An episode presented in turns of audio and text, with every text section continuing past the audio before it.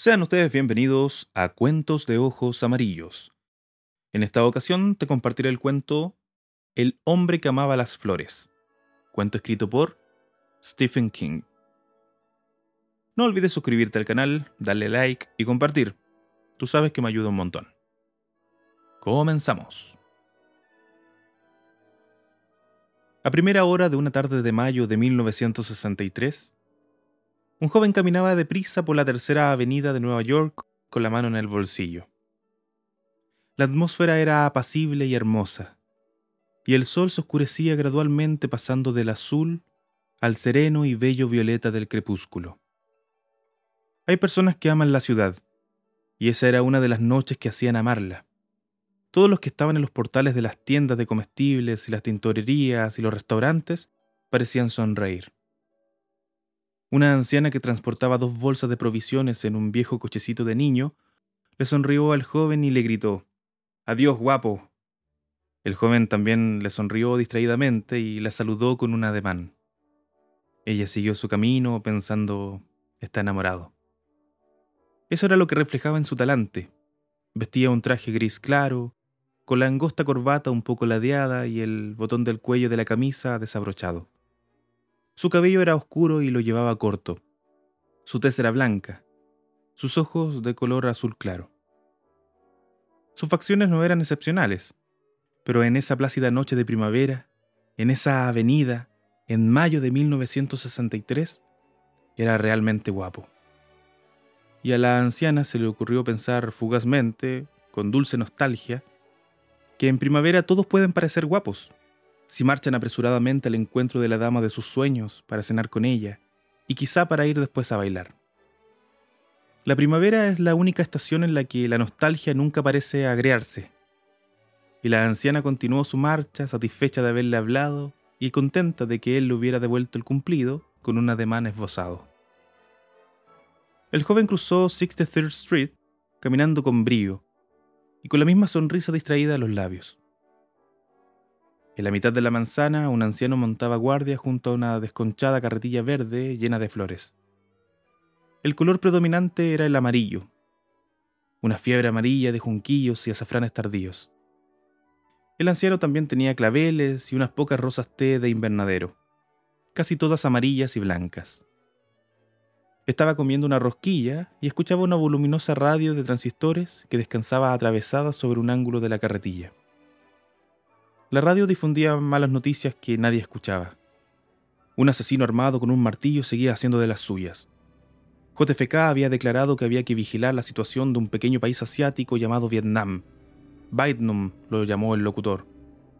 En las aguas del East River había aparecido el cadáver de una mujer no identificada. Un gran jurado no había podido inculpar a un zar del crimen en el contexto de la guerra de la administración local contra la heroína. Los rusos habían detonado un artefacto nuclear. Nada de eso parecía real. Nada de eso parecía importar. La atmósfera era apacible y dulce. Dos hombres con las barrigas hinchadas por la cerveza lanzaban monedas al aire y bromeaban frente a una pastelería. La primavera vibraba sobre el filo del verano y en la ciudad el verano es la estación de los ensueños. Se encaminó de nuevo hacia la carretilla sonriendo. Le llevaría unas flores. Eso la complacería. Le encantaba ver cómo la sorpresa y el regocijo iluminaba sus ojos cuando él le hacía un regalo inesperado. Menudencias, porque distaba mucho de ser rico. Una caja de caramelos, una pulsera, una vez una bolsa de naranjas de Valencia, porque sabía que eran sus favoritas. Mi joven amigo, dijo el florista cuando el hombre del traje gris volvió, paseando los ojos sobre la mercancía de la carretilla. El florista tenía quizás 68 años, y a pesar del calor de la noche, usaba un raído suéter gris de punto y una gorra. Su rostro era un mapa de arrugas, sus ojos estaban profundamente engarzados en la carne flácida, y un cigarrillo bailoteaba sobre sus dedos. Pero él también recordaba lo que significaba ser joven en primavera. Ser joven y estar enamorado hasta el punto de volar prácticamente de un lado a otro, el talante del vendedor era normalmente agrio, mas en ese momento sonrió un poco, como lo había hecho la mujer que empujaba el cochecito con provisiones, porque ese fulano era un candidato obvio. Sacudió las migas de las rosquillas de su holgado suéter y pensó, si este chico estuviera enfermo, deberían internarlo ahora mismo en la unidad de cuidados intensivos. ¿Cuánto cuestan las flores? preguntó el joven. Le prepararé un lindo ramo por un dólar. Las rosas té son de invernadero. Cuestan un poco más. 70 céntimos cada una. Le venderé media docena por tres dólares y 50 céntimos. Son caras, contestó el joven. Lo bueno siempre es caro, mi joven amigo. ¿Su madre no se lo enseñó? El muchacho sonrió. Sí, es posible que lo haya mencionado. Sí, claro que lo mencionó. Le daré media docena. Dos rojas, dos amarillas, dos blancas. No podrá ofrecerle nada mejor, ¿verdad? Lo completaré con un poco de helecho, del mejor. A ellas les encanta. ¿O prefiere un ramo de un dólar? ¿A ellas? preguntó el joven sin dejar de sonreír. Escucha, amiguito, contestó el florista, arrojando la colilla al arroyo de un papirotazo y volviendo la sonrisa. En mayo nadie compra flores para uno mismo. Es una ley nacional. ¿Me entiende? El joven pensó en Norma, en sus ojos dichosos y sorprendidos, y en su sonrisa afable. Agachó un poco la cabeza. Supongo que sí. Asintió. Seguro que sí. ¿Qué decide? Bien, ¿qué le parece a usted? Le diré lo que opino. Eh, eh, los consejos siguen siendo gratuitos. ¿No es verdad? El joven sonrió y asintió. Supongo que es lo único gratuito que queda en el mundo. Tiene mucha razón, dijo el florista. Muy bien, mi joven amigo. Si las flores son para su madre, llévele un ramo. Unos pocos junquillos, unos pocos azafranes, algunos lirios de los valles. Ella no los tropeará comentando, oh hijo, me encantan, ¿y cuánto te costaron? Oh, eso es demasiado caro, ¿y por qué no has aprendido a no derrochar el dinero? El joven echó la cabeza hacia atrás y lanzó una carcajada. El florista continuó. Pero si son para su chica, las cosas cambian, hijo mío.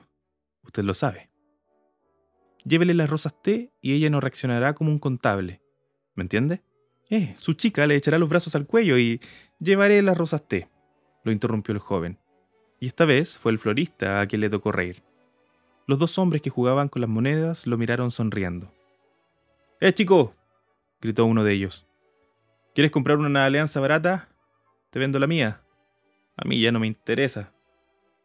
El joven sonrió y se ruborizó hasta las raíces de sus oscuros cabellos.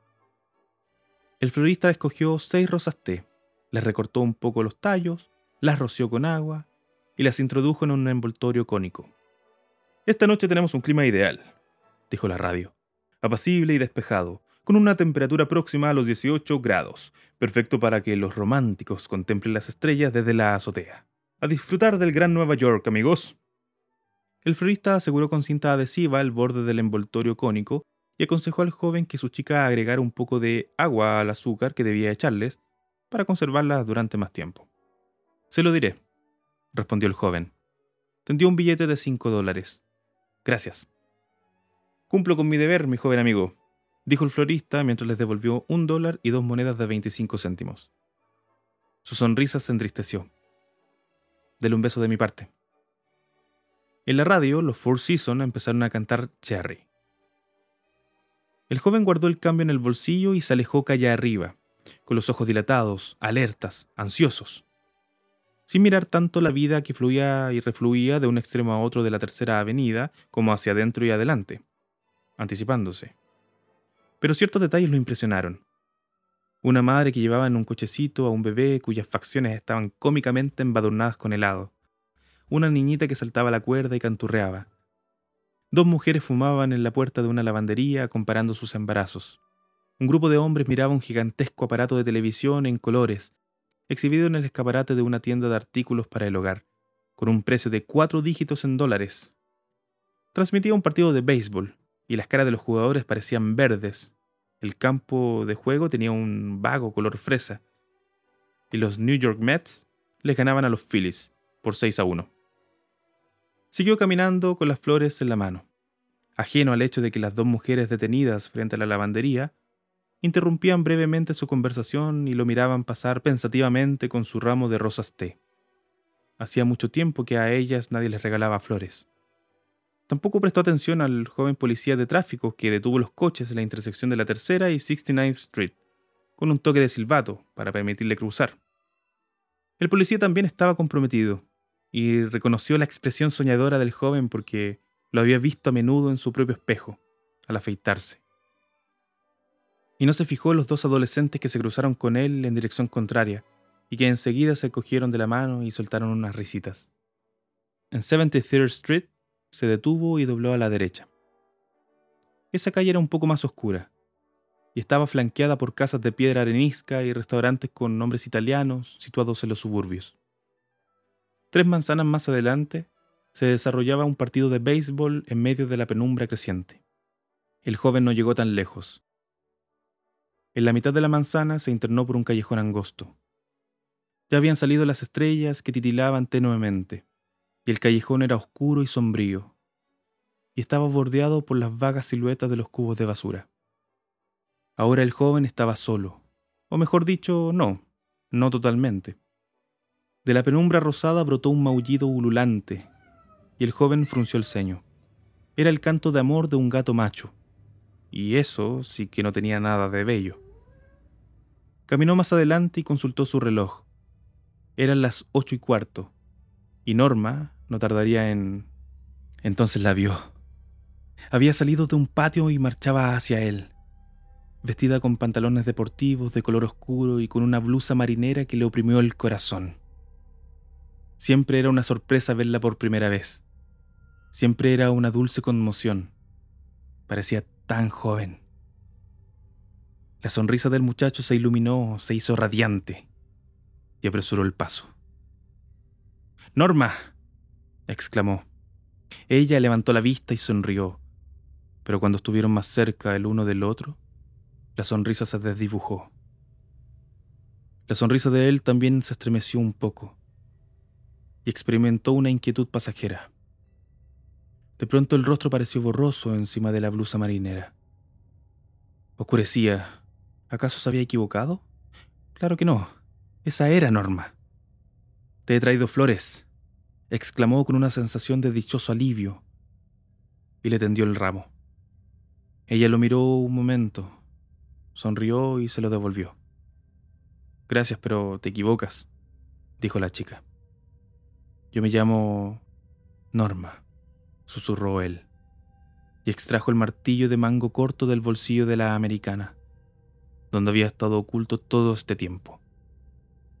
Son para ti, Norma. Siempre fueron para ti.